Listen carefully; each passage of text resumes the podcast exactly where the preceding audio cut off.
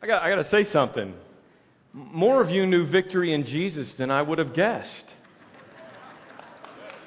You guys were like singing today. I don't know, you had your coffee or what, but I mean, like I, I heard actual voices coming out, and some of them were decent. Welcome. We're glad that you're here. Victory in Jesus. There's more Baptists out there than I thought there were. Hallelujah. Hallelujah. Um, we are so glad that you're here. Welcome. Uh, Jordan Howerton Band. How about that? Love me some Jordan Howerton Band. Some of you are uh, some of you are new. You don't you don't realize. I mean, they're based out of uh, Southern Missouri, and they travel around do conferences all over. And we've kind of made them adjunct worship staff at Parkview. Um, we've hired them like in, whenever off weekends they're around. We we try to get them in. It gives our team a break. And and uh, I can tell you this now that we've had them enough that you love them. Um, Jordan is my wife's second cousin, so uh, I wasn't going to tell you that right up front. But now that you love them, I can tell you I, I married well, didn't I? I married well. Happy New Year. It's 2014, so that means more bacon, ladies and gentlemen. Yeah, I don't know. Um, I don't know. I don't know when it'll all die, but it's not going to die this week because student ministries night this week, Tuesday night with high school, Wednesday night with junior high, and at Lockport, both nights on Wednesday night is bacon night, ladies and gentlemen. Uh, they've been doing this for a lot of years. Uh, something, you know, it used to be you'd make pizza and you get the kids to come. No, no, it's bacon now. You just fry up hundreds of pounds of bacon and you have a bunch of bacon games, and it'd be a great way for your junior high or senior higher to get to know some of the other ones around in, in our in our area and uh, we'd love to have them come out. And I want to say thank you to the uh, many of you who got me bacon paraphernalia for Christmas. Who knew there was bacon soda, bacon lip gloss, bacon detergent, bacon deodorant, bacon candles, bacon toothpicks, bacon band aids, bacon t shirts? Who knew there were bacon scented dryer sheets to make your clothes smell like bacon? Okay? Um, but, but listen, here's, here's what's goofy about you people. Well, there's a lot, but this is what's goofy about you. Only one person gave me bacon. All right? I don't want to smell like bacon. I want bacon. All right? 2014 is pretty crazy. It's hard to write that on your checks, but we don't write checks anymore, do we? So that kind of works out good. Imagine what it was like in Jesus' day. I love this cartoon. There I go, still writing BC on my checks, right? Okay? I, I, I, say that because the good news for us is that the coming of Christ was so significant that it literally changed the calendar. It literally changed history in a brand new way. And I hope that that's good news of great joy for all you messy people because that's exactly what the new year brings for us is a chance to start over. It's a chance to, to switch the calendar around because the Savior was born. Uh, 20,000 plus people came at Christmas Eve. I want to thank you if you volunteered, if you helped out in any way. Over 2,000 more than last year. Crazy, crazy, crazy. Uh, we keep figuring out how to make things happen. And I hope you're looking forward to 2014 in one way. If you made some resolutions or, or not, doesn't matter. We want 2014 to be better. And I believe that it can, not just because you can be a better person, but because, as the angel said, nothing is impossible with God. So let's think about some ways as we get a clean slate and start over that we can be better people. And so for the next four weeks, we're going to be preaching. I'm going to start next week on this Making Room for Life series. Uh, the thing that, and, and this is just me, I'm just going to preach to myself for the next few weeks because this is my problem. You may have a different problem than me, but my problem is I tend to get a little bit too busy and I tend to think that the world revolves a little bit too much about what I can get done. And I don't have sometimes room enough for the things that really need to happen. So uh, I want to encourage you to be here as we think about the priorities of the new year and how to get our calendar and our, and our physical and our spiritual life all put together in a way that we've got the priorities right in this coming year. I think it'll be life changing for you. I hope it's life changing for me. We're going to work on that together over the next four weeks, all right?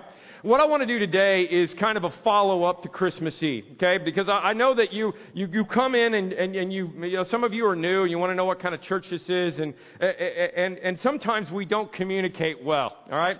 I was in the Dominican Republic this week checking out a new mission that we're getting ready to send you to, uh, where we can do short term missions trips. And, uh, and, and, and on the way, I got on the plane in Miami like 9 o'clock on Friday night. And as I'm walking on the plane, there's another guy on the plane that I knew. He was on this mission trip with us. And he and the guy next to him were just laughing up a storm. And so, you know, on the way down the aisle while the people are sticking their bags up and stuff, I'm like, tell, tell me, what's so funny? The other guy said, a, a, man who did not speak English, obviously, was going through security in Miami, and the security guy was saying, "You need to take your belt off because it's going to set off the, uh, you know, alarm." So he just pointed to the guy's belt, and the guy didn't understand any English. So the guy undid his belt, took his pants off. put him on the line and ran him through and went through security in his underwear. Okay? Uh, uh, uh, and sometimes, you know, I mean, we're just so used to things that we don't realize that, that, sometimes we don't communicate effectively. And what, by all means, I don't want you to drop your pants today. So, so let me talk you through a little bit more of a follow up to what I meant by this quote. All right? Some people want to live within the sound of the chapel bell, but I want to run a mission a yard from the gates of hell.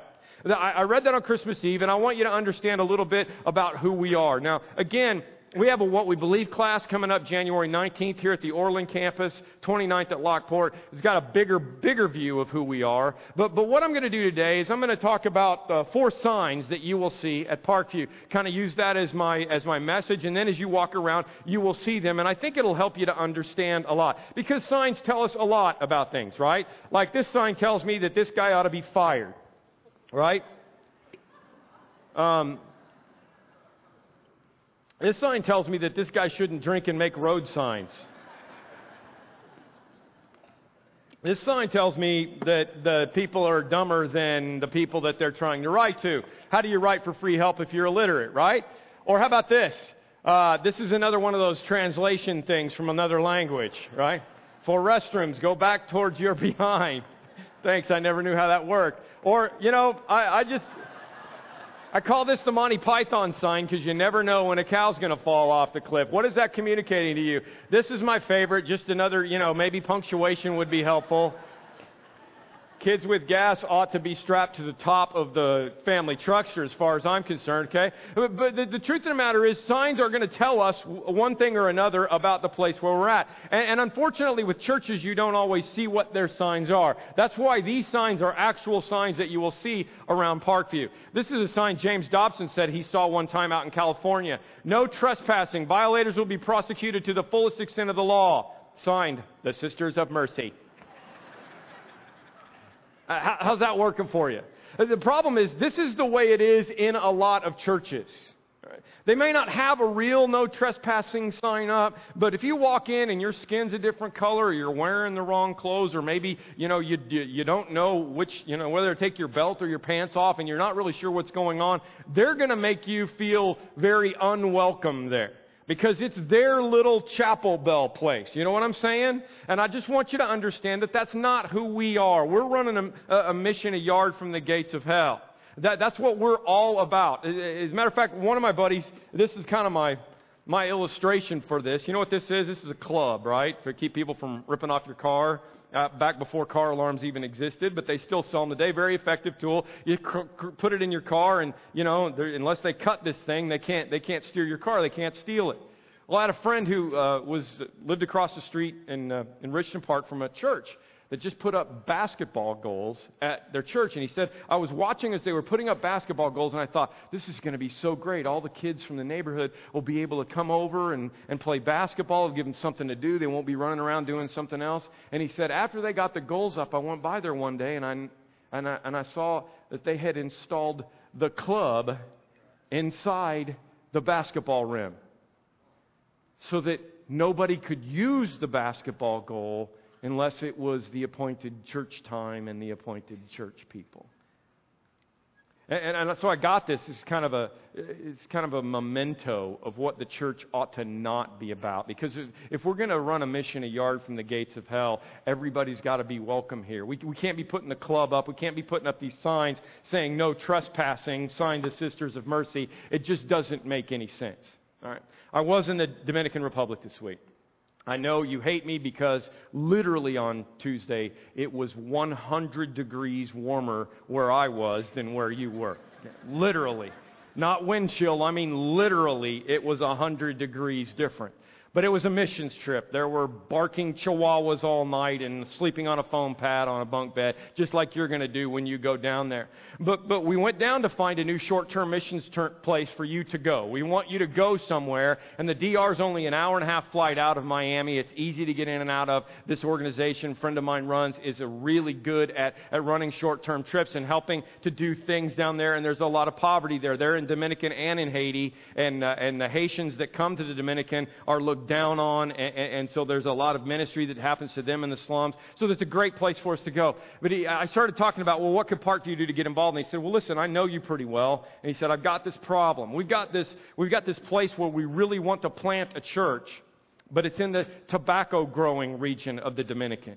Most of the people there grow tobacco and make cigars. And he said, the problem is, is I've talked to a lot of churches about helping us plant a church there. They get a little uneasy because they don't want to go back and tell their people that the church that they sponsor is full of people who make cigars. So guess where we're planting a church? yeah, right there. Because churches make me crazy. Don't they make you crazy? I mean, we've been such hypocrites looking down at someone who smokes a cigar, looking down on someone who drinks a beer, while we go to our church potlucks and eat cake and drink carbonated sugar water acid. I, I mean, I, I'm not advocating any of this stuff, okay? I'm not advocating any of it, but your poison isn't any better than their poison, and, and they're just trying to make a living. And I'm not advocating it. I'm just telling you that's where we're going because those are people that nobody else wants. And that's where Jesus would be, okay? I had lunch last weekend uh, with Alan Robertson, the Duck Dynasty preacher brother. He's become a friend of mine. He was speaking in Naperville, so we went up and had lunch on Saturday in the, in the middle of the storm. I had a little bit of time before I turned around and went to the DR. And he told me, and I mean, then, you know, they've had a lot of controversy over Phil's comments and, and all this kind of stuff. He said, Oh, that was nothing compared to the controversy that we got because we started a wine label. They have a Duck Dynasty wine label. I don't know if it's any good. I haven't tried it. But that was so offensive to so many of their Christian brothers and sisters that it was this huge storm that, you know, how could Duck Dynasty have a wine label? Because, you know, I mean, Jesus turned water into what? Prune juice? I mean, I, I, I get really confused, okay? You know, so I think if Jesus came to town, these are, you feel me? This, this is what I want to explain to you with these signs. These are the signs that I think that Jesus would want to see on a church. Okay. First one is this Come as you are. All right, let me talk about the outside. It's a dual meaning sign. A couple of these have dual meanings. Come as you are. This was a sign, a billboard that we had up when we first moved to Orland Park 11 years ago from Tinley Park. We put this sign up to try to get some interest, and uh, you know, it said we're a relaxed fit and it has jeans on it. You kind of knew right up front that this church was going to be a little bit different. And it was quite a bit different back in that day. This day, it's not quite so different. But let me help you to understand this, all right? When I was growing up, and, and those of you that knew Victory in Jesus were growing up, you gave of your best to the Master on Sunday. You got up, you dressed up, you went to church. And, and frankly, I, I understood that, I liked that, I missed that, because I look good in a suit, okay? I'm, I'm just telling you. Uh, one time I bought a suit up at the mall, and uh, and the guy that was selling me the suits, you know, he's trying to schmooze me a little bit, and he said, "Oh, I tried on the suit." He said, "Dude, that suit is a chick magnet." I said, "Well, that's not really going to help me. I'm a pastor. I mean, I got a really good discount after that, you know." But hey, I get the concept, you know. Uh, as one philosopher says, as long as I got my suit and tie, I'm gonna leave all on the floor tonight, right? Or for you Duck Dynasty fans, Every girl's crazy about a shop dress, man. You know what's funny about that? I bet there's a whole generation of people that don't even know where that song came from. You know what I'm saying? Uh, you know, that, that, that's ZZ Top, guys, okay? I get that. And back in the day, dressing up was important.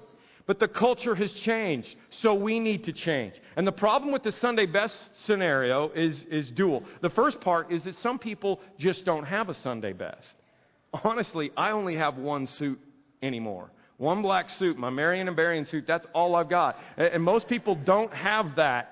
Um, you know, in, in their wardrobe at all, so they can't come and dress up. The second problem is that many people in our culture see dressing up as covering up.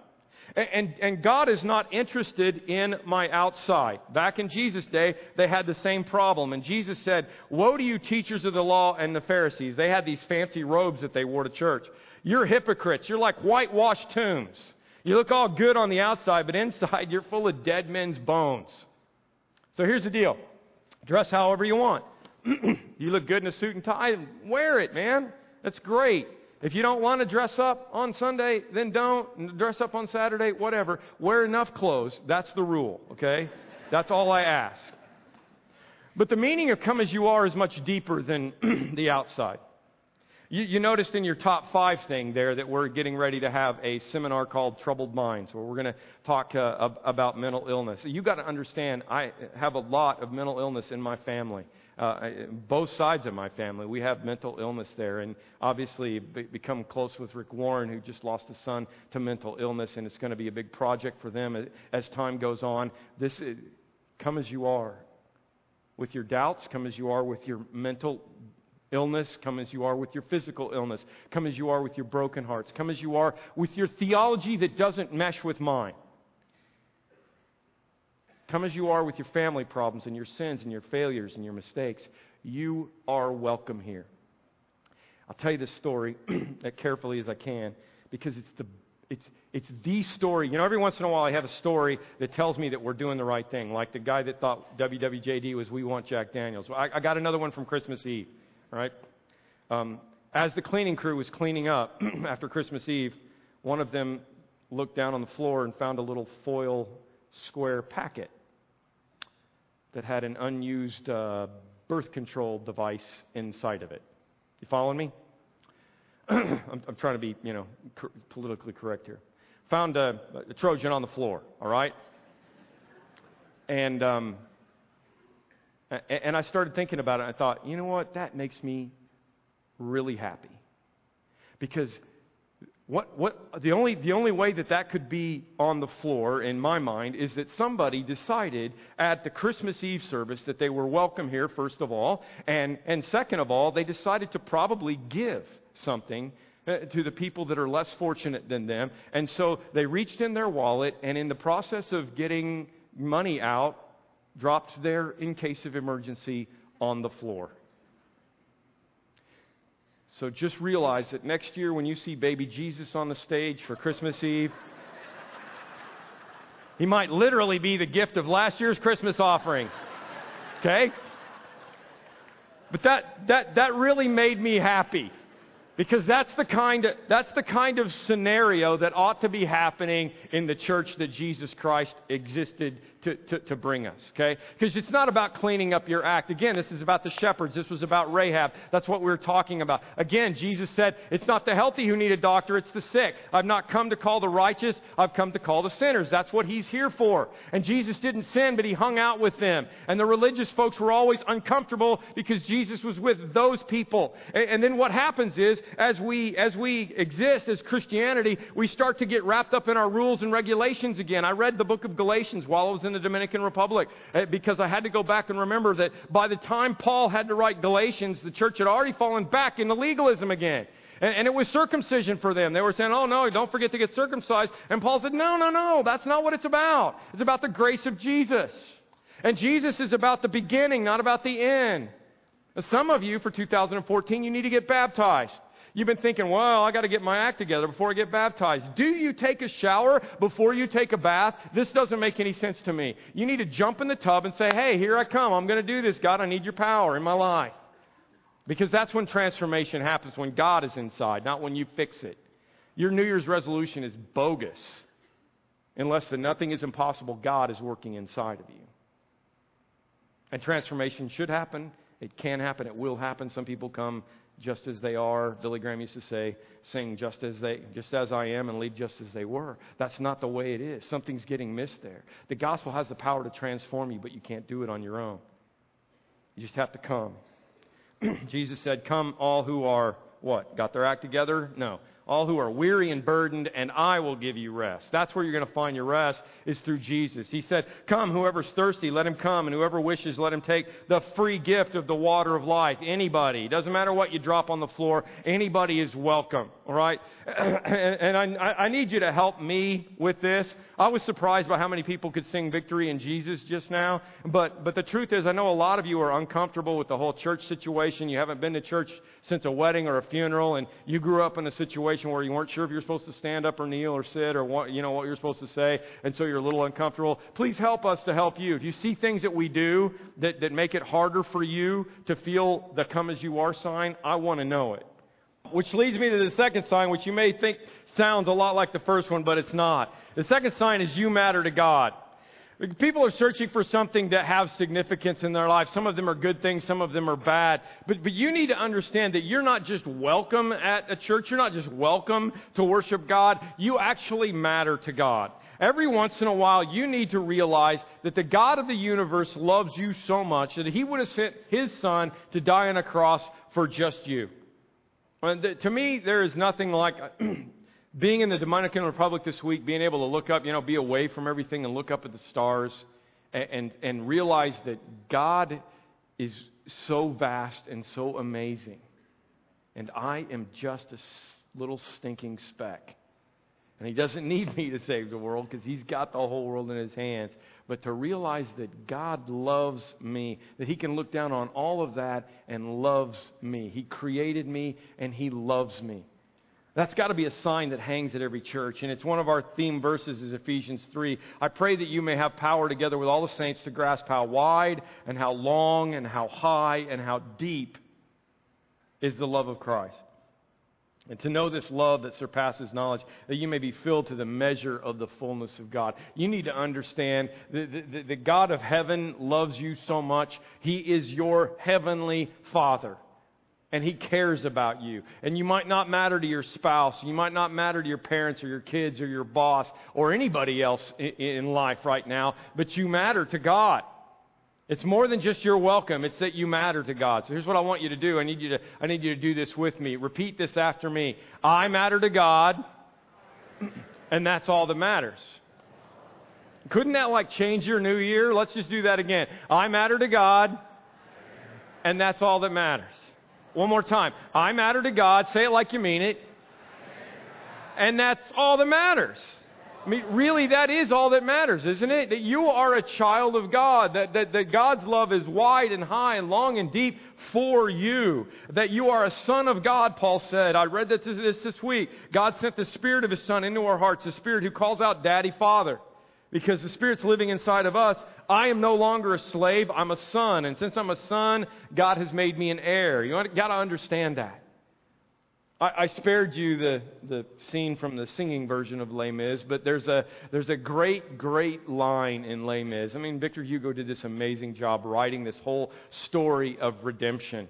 It's such a beautiful play. And you, if you saw the movie or you've, you've been around the play before, you know Jean Valjean is this really good guy who is uh, himself a, a recovered uh, thief and a person who's been given grace. And he finds this, uh, this woman, Fantine, who has been fired from employment with him. He didn't do it, but she's been fired from him, and she's got an illegitimate child named Cosette, and, and she ends up becoming a prostitute. I mean, that, that's kind of the story I was thinking about with Rahab when I was talking about it at Christmas Eve. We don't know why people choose the lifestyles that they choose. And usually it's not for a reason that they could, they could really avoid. That's why Jesus would always love them. So Jean Valjean, in this beautiful moment in this play, says, You know, Cosette, when you are, or, or, or Fantine, when you are well, I'm going to find you a job. And she's on her deathbed. She's not going to get better. And Fantine says, You don't understand. I'm a whore. And Cosette has no father. And Jean Valjean says, She has the Lord, and He is her father.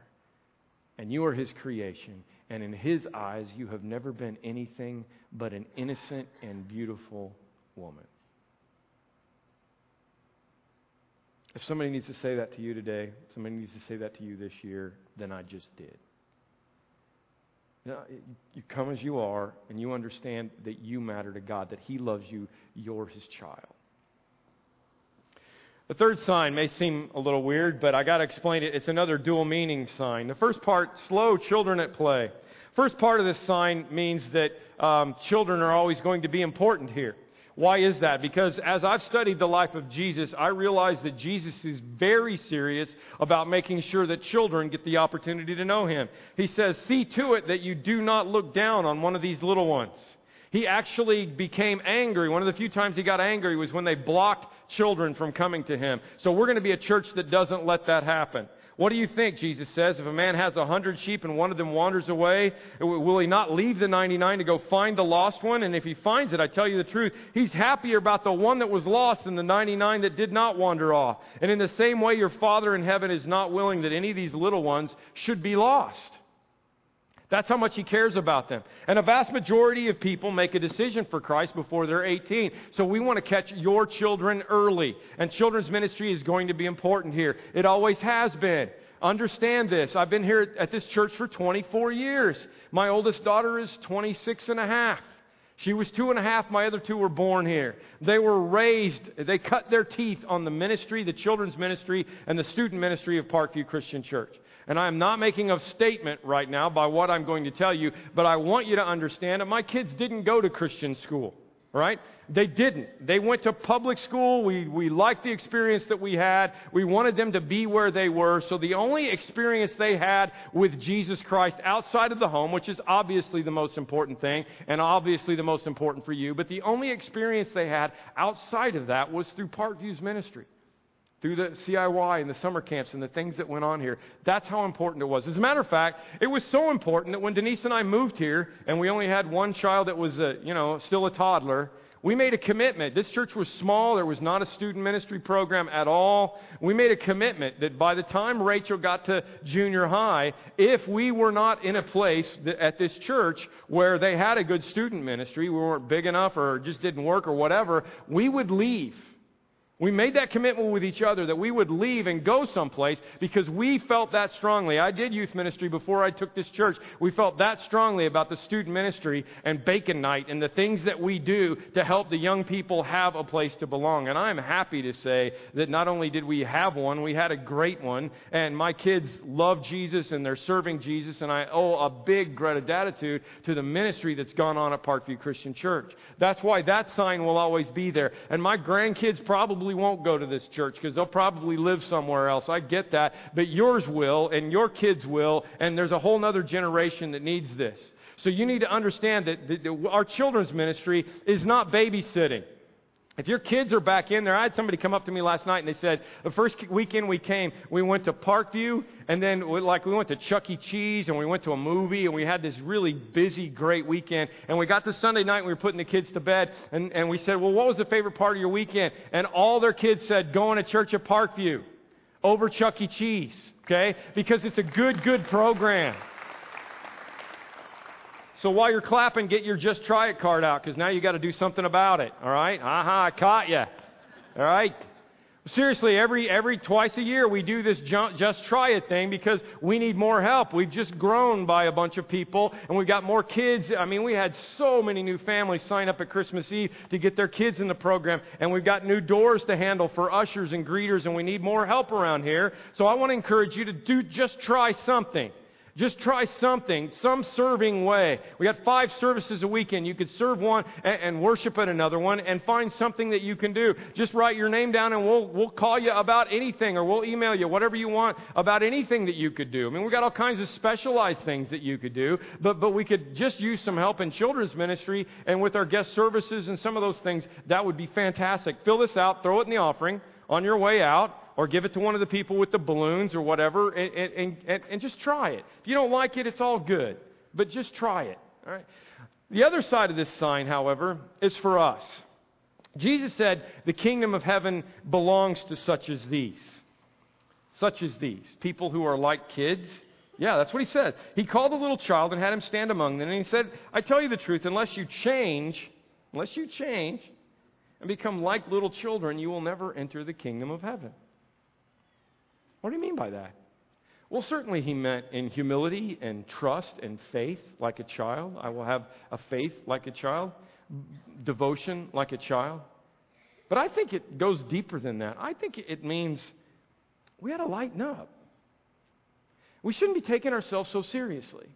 Come to me, all you who are weary and burdened, and I will give you rest. You should lighten up. You, do you know the sociologists tell us that kids laugh hundreds of times a day and adults laugh 30 times a day? Something happens to us along the way, and we end up taking ourselves way too seriously.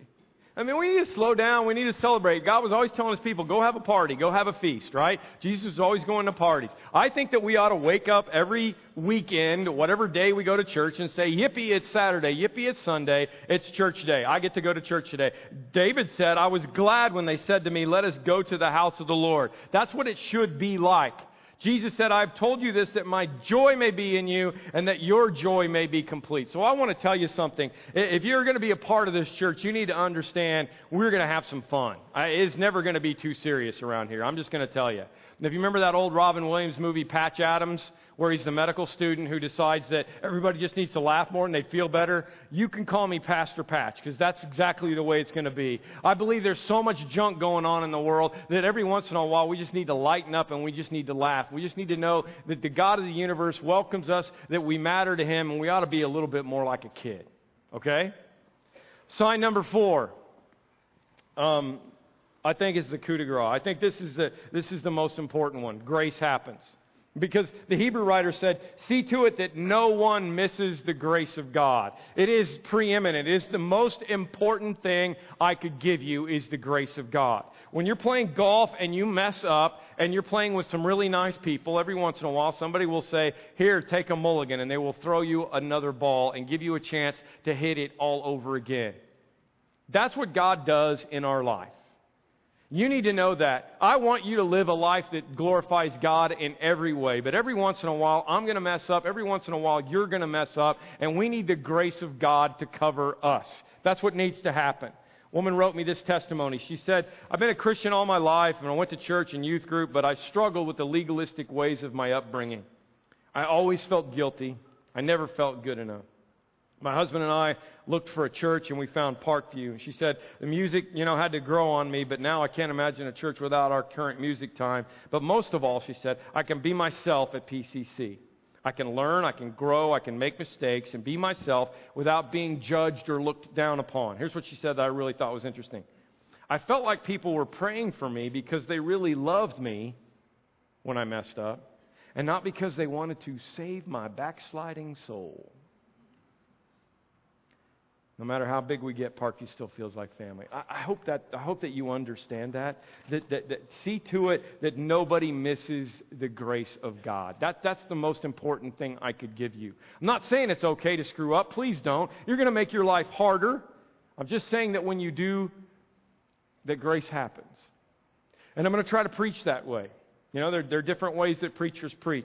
Matt Chandler is a pastor down in Dallas, and he talked about how he was friends with this woman who had a, a child with, you know, no father in the picture, and she was in a, a relationship with another guy, and he was becoming friends with this woman, and, and he, he, he, he wanted to help her find Jesus, but she'd always felt nothing but condemnation from the church. So she didn't feel like she could come as she were, as she was, or that she mattered to God, or, or, that she could relax, or that grace happened. So he took her to church one night, and he said his friend was doing worship at this church, and he didn't know the preacher, but he, you know, figured it would probably be a good opportunity. I'll take her to church. So he takes this friend of his to church.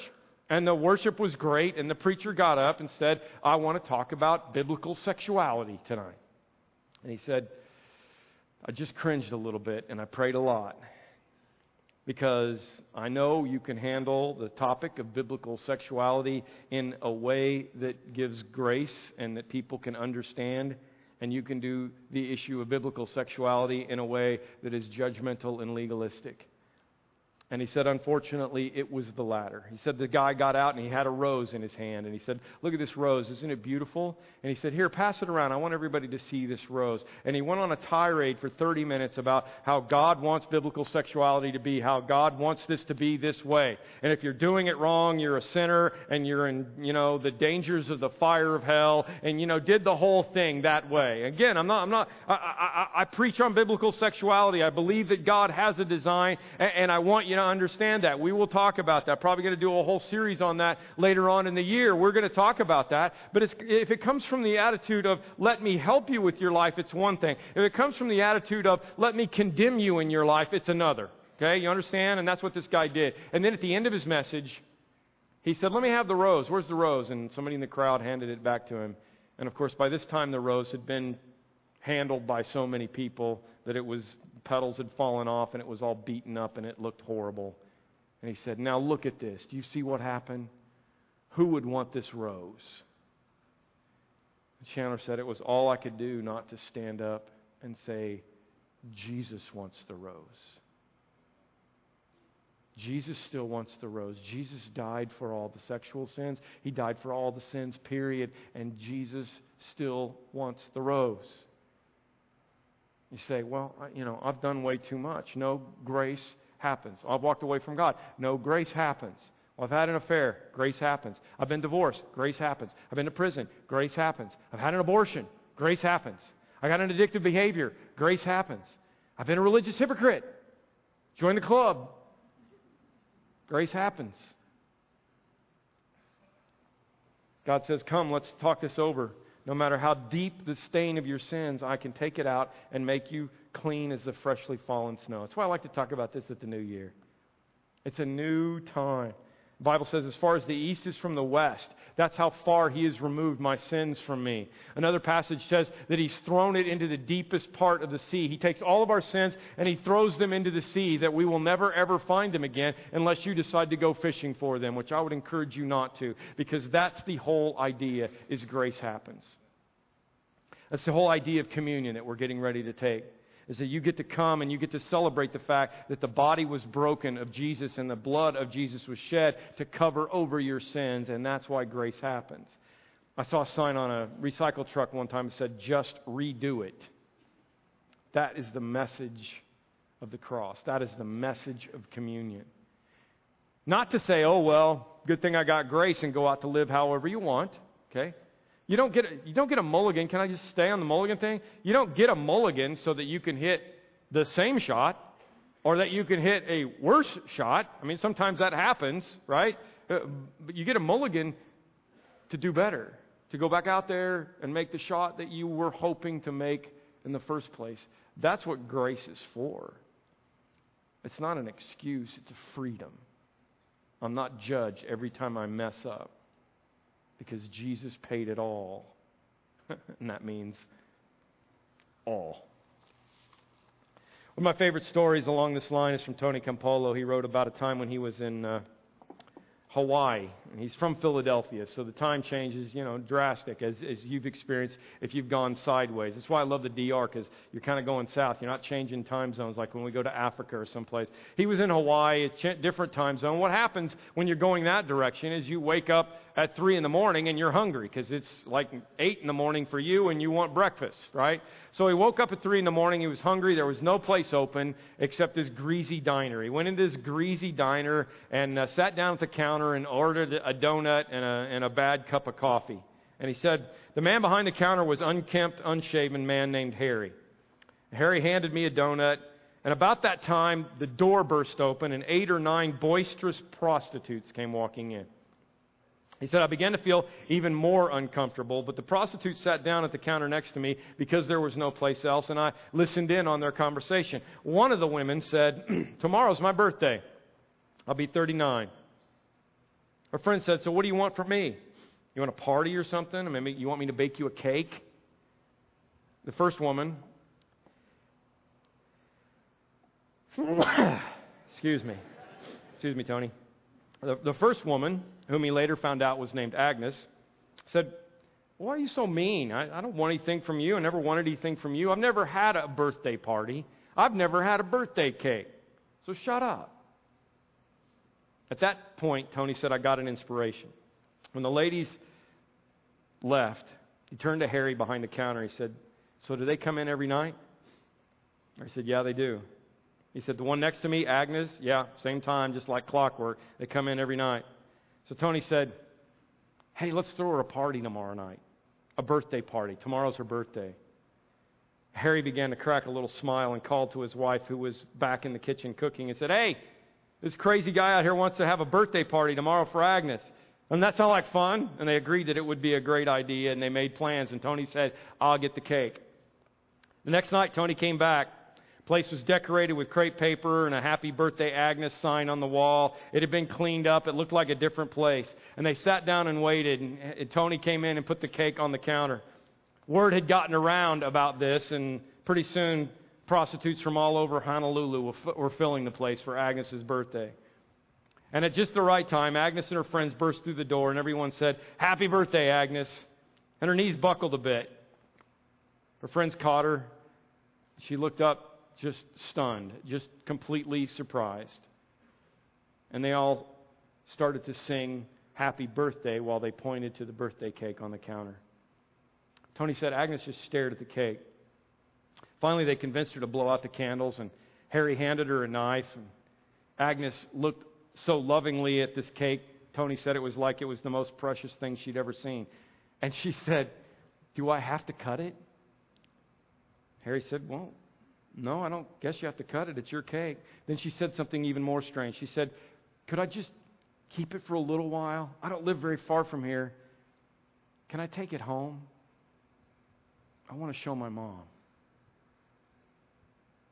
Everybody looked at her with a puzzled look and said, Well, sure, it's your cake. She picked up the cake and carried it off, Tony said, as if it was the Holy Grail, back to her little apartment where her and her mother lived. There was a stunned silence, and Tony said, I, I didn't know what to do, so I did the only thing I could think of. And I said, What do you say we pray? Picture this scene a Christian sociologist surrounded by every prostitute in Honolulu in a greasy restaurant praying. But he did. Simple prayer. He prayed for Agnes that somehow she would meet Jesus, that she would find salvation, that she would know that, that God wants her to come as she is and that she matters to God and that she can just be a child in her daddy's arms and that grace happens. He said amen and the party resumed. Harry turned to him and said, Hey, I didn't know you were a preacher. Tony said, Well, I'm not really a preacher. I'm a, I'm a teacher. I'm a sociologist. And Harry said, Well, what kind of church do you come from anyway? Tony said, inspired by the Spirit of God, I said, I guess I come from a church that throws birthday parties for prostitutes at 3 o'clock in the morning.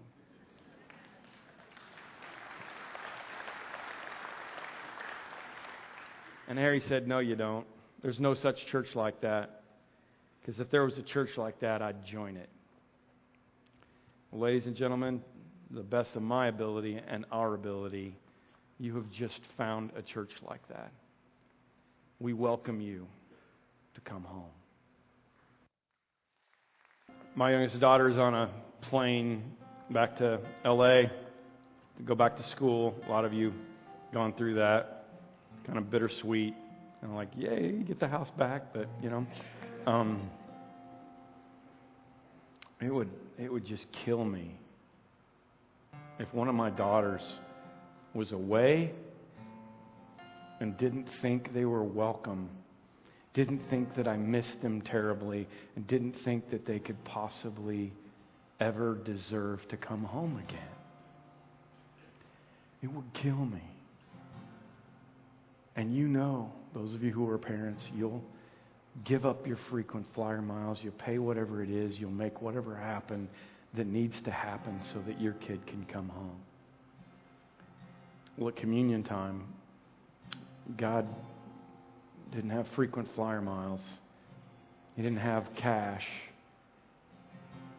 It took a sacrifice much deeper than anything we would ever give of His Son so that those of us who are also sons and daughters could come home. At communion time, we give you the opportunity to accept. This is a way to punch your ticket back home. And it's immediately available to you right now. Let's pray together. Lord, there are people in this room that have been gone from home for a while, and maybe they were in a church that had the no trespassing sign up or it had the had the club over the basketball goal, and they just never felt like they were worthy to go back in there. Lord, help them to know that you died for the rose. You want the rose. You love the rose. And for them, let this act of communion be a way of coming back home, turning around and saying, Jesus, I, I want to be back. There are others in this room who've never even made a step towards you in their life, and they need to do that right now just to maybe crack the door open. Maybe they don't even know what they believe. Maybe they don't even understand any of this, but, but something in their heart feels right because they can feel that you're knocking. Just let them open the door, whatever that means to them. Just to say, Jesus, if you're there, come in. There are others that are ready to walk across a line of faith that they've not ever crossed and say, I want, to, I want you to be my Lord and my Savior. I, am going to do this, Lord. I, I need your grace. I believe. Because whoever believes will not perish but have everlasting life. I want your joy in my life. I, I'm coming to you weary and burdened, and I need rest.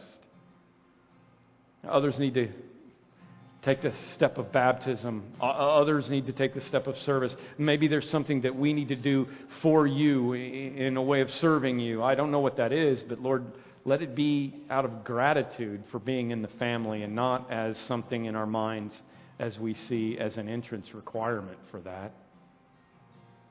Because you already paid it all. All to you we owe. As we commune right now, Lord, be with us. Help us to understand that grace happens. And it's happening right now. In Jesus' name we pray. Amen.